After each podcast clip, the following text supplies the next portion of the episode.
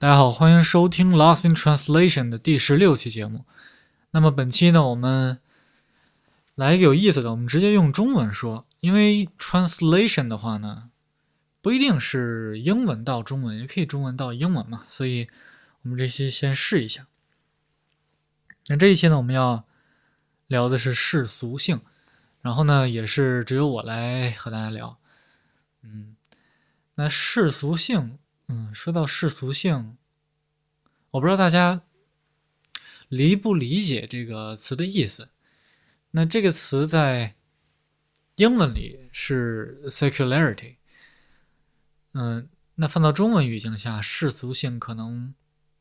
因为没有这样一个文化或者是历史的沿袭，可能大家不是太能理解。那世俗性如果说到英文的词源上呢，就是和宗教有关的。嗯，我们这 secular 的话呢，其实是描述的一种中世纪啊，我们历史上称为黑暗世纪。那这个时期呢，主要的思想的这个主流的观念的弘扬啊、传播呀、流行啊，其实都是符合基督教精神的，就是宗教属性比较强。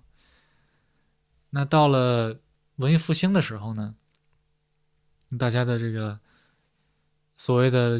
用英文来讲叫 liberated， 就是国内更加自由了，更加以人为本了，所以就 insecular 了，就是变得不那么世俗了，就是大家找到了自己，或者是个人主义开始萌发啊，找到了就是从会从自己出发去考虑一些事情，尤其是精神上面的事情，所以世俗性呢是这个意思。那么我今天聊的呢，肯定不是和宗教有关，而更多的是和我们平时的表达有关。举个例子，世俗性的体现，嗯，比方说我们现在经常会在微信群啊，或者是论坛里聊一些问题。那你像著名的一些论坛，比方说游戏论坛，当然它不只是游戏，还有很多的社会的问题，比方说 N G A 上面，还有这个 Stage First 或者是虎扑这些比较知名的论坛，豆瓣嗯、呃、等等吧，或者各种微信群里，大家会聊一些问题，比方说涉及到这个个人的问题，个人的发展。说这个年轻人是不是要留在哪个地方做什么工作，尤其是这个人面临抉择的时候不知道怎么做，他可能会发一个帖子让寻求大家的建议。嗯，那有的时候呢，这个世俗性就从此体现出来了。比方说有的人会回复说，就是你要先挣钱，或者别的都是没有用的。嗯，你上这么多学，无论你是什么学历，如果你没有足够的钱的话，你是没有话语权的。嗯，然后呢，比方说还有一些人会提一些问题，比方说这个我为什么不太能理解某一个人，或者是某一个某一某一本书、某一个导演，他所在作品里边表达出来的观点。那可能有些人就会跳出来说，他这个人是就这个导演夹带私货。嗯、呃，比方说一个最著名的例子就是、呃、反正对我来讲可能是比较著名吧，也不是最著名的，是那个去年二零二零年的六月吧发售的 The Last of Us Part two 这个游戏。然后呢，这个导演是 Neil Druckmann，很多人就因为不满里边的一些情节安排，所以就说这个导演夹带私货，说这个导演是什么什么西方左派啊，我忘了那个词叫什么了 in, in Chinese、呃、in English 叫什么嗯，忘了，反正就是说啊白左，对 in Chinese 白左，嗯，或者是说他有一些观念，嗯，就是因为大家不喜欢那个情节安排，就开始往这个导演的这个身上加了很多的这个辱骂性的词汇。当然我们不在这里讨论，如果你你也认为 Neil Druckmann 是一个白左 OK 没有问题、呃、如果你认为他这个是玩玩家，他的情绪表达的过于激烈也 OK。 总之我们不讨论这个问题，我们我想讨论的是就这种世俗性的意思呢，反正在我的这个定义里指的就是不假思索的去很固执的秉持自己的观点，而与此同时呢不会去考虑别的。比方说这个 Neil Druckmann， 很多人就会一口咬定是这个他夹带私，所谓夹带私货，或者是也会有人，比方说在国内有一个媒体叫积禾网，他就报道了，就是说在这个游戏发售之前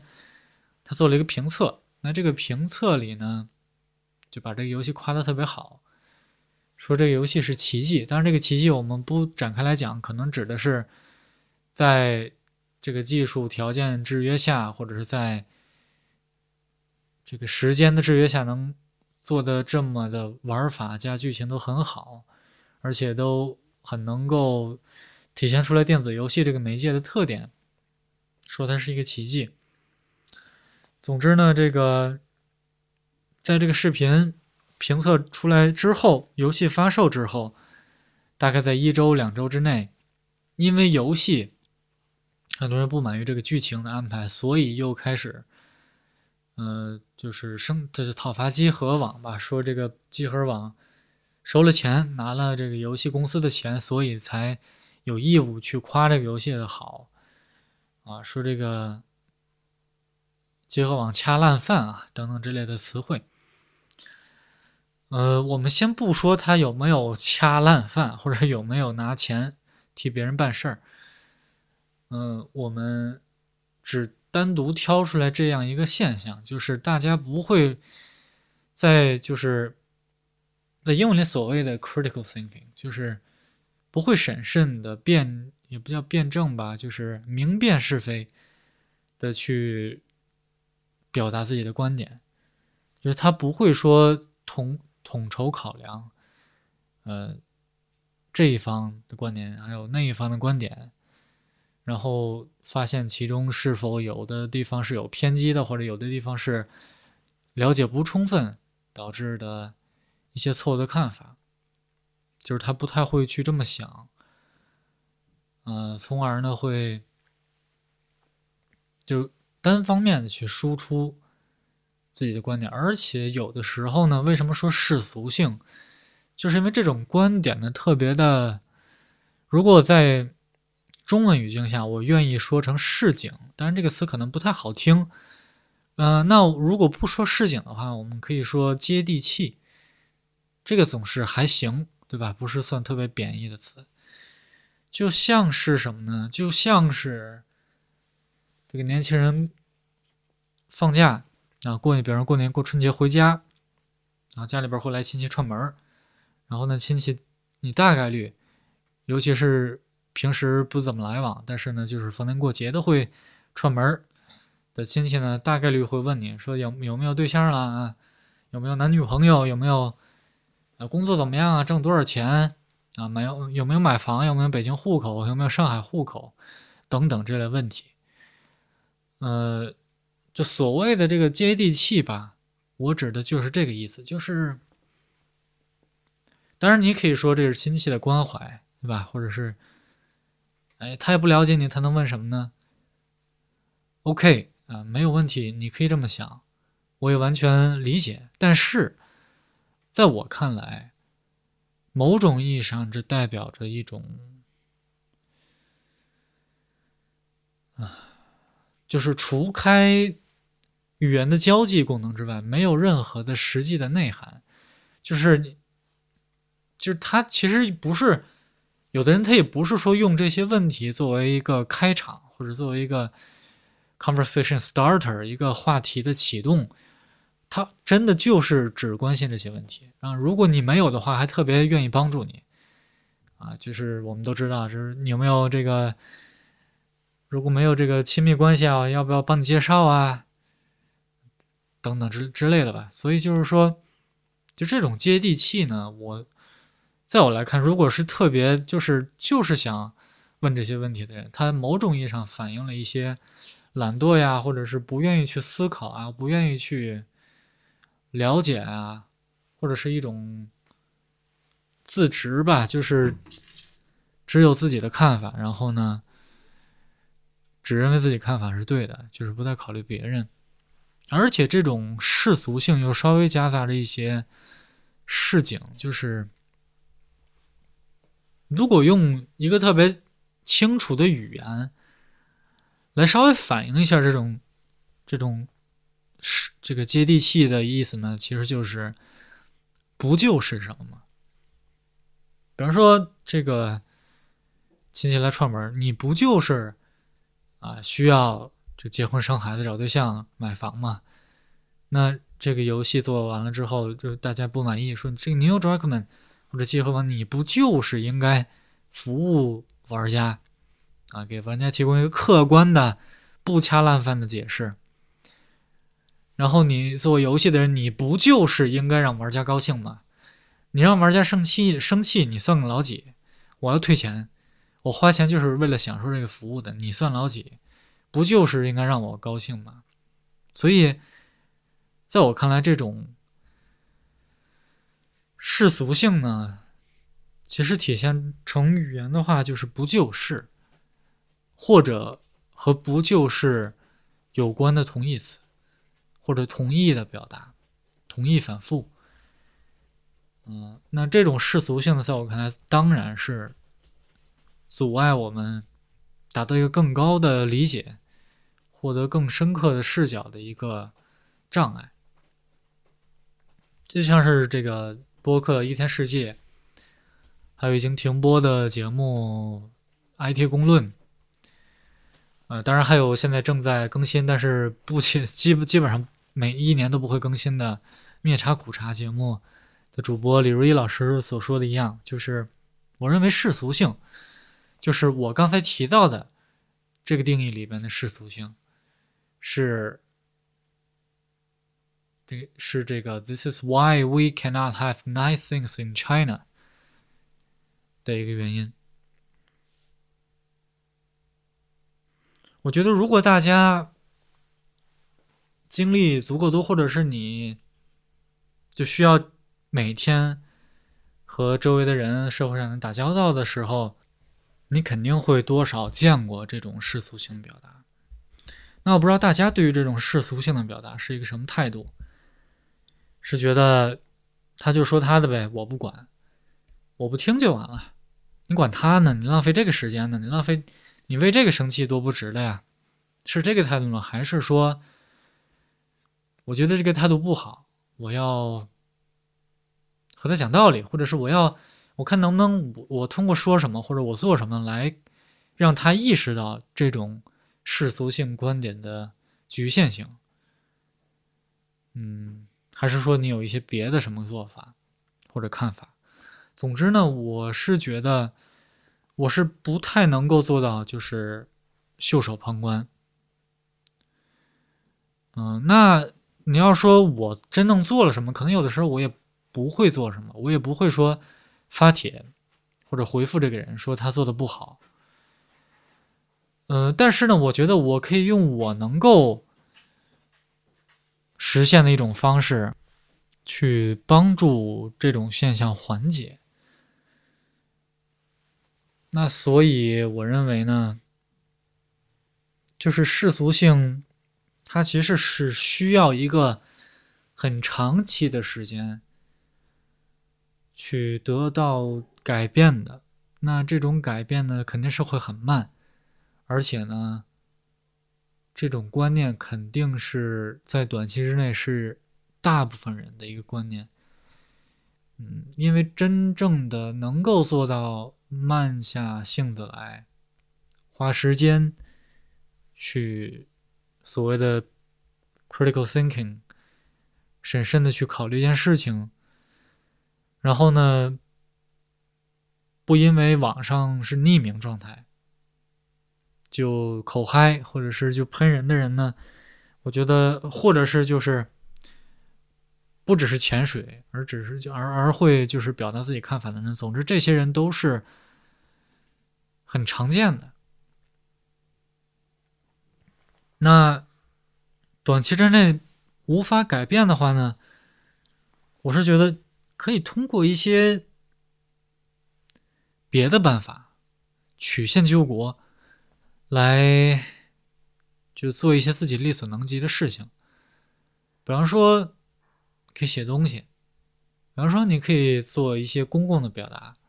当然我们知道现在在这个情况下做公共表达可能比较难，但是我们可以可以自我审查的进行一些公共表达，而不去就在就带着镣铐跳舞吧。有一句老话，就是可以在就是限制自己的语言使用的同时，也能够在某种程度上帮助改进这个现状。比方说你可以写文章啊，你可以做播客，你可以做视频等等。虽然像这种所谓用一些用一个流行的话来讲，就是不不吸睛的表达，或者是不一看就很无聊的表达，会很少有人去看，或者很少有人去听。但是我觉得这个总比没有强，对吧？ It's better than nothing。 嗯，如果你不做，那别人也不做，那就可能没有人来做。那如果大家都生活在同温层的话，并不是一件好事，所以还是应该有人哪怕声音很小应该开始做起来。这样的话可能那今天看到这个微信群里面有人说最少还能争取一些中间派、骑墙派，就是摇摆不定的人，就让他们变得更好，可能也是一个能够够得着的目标。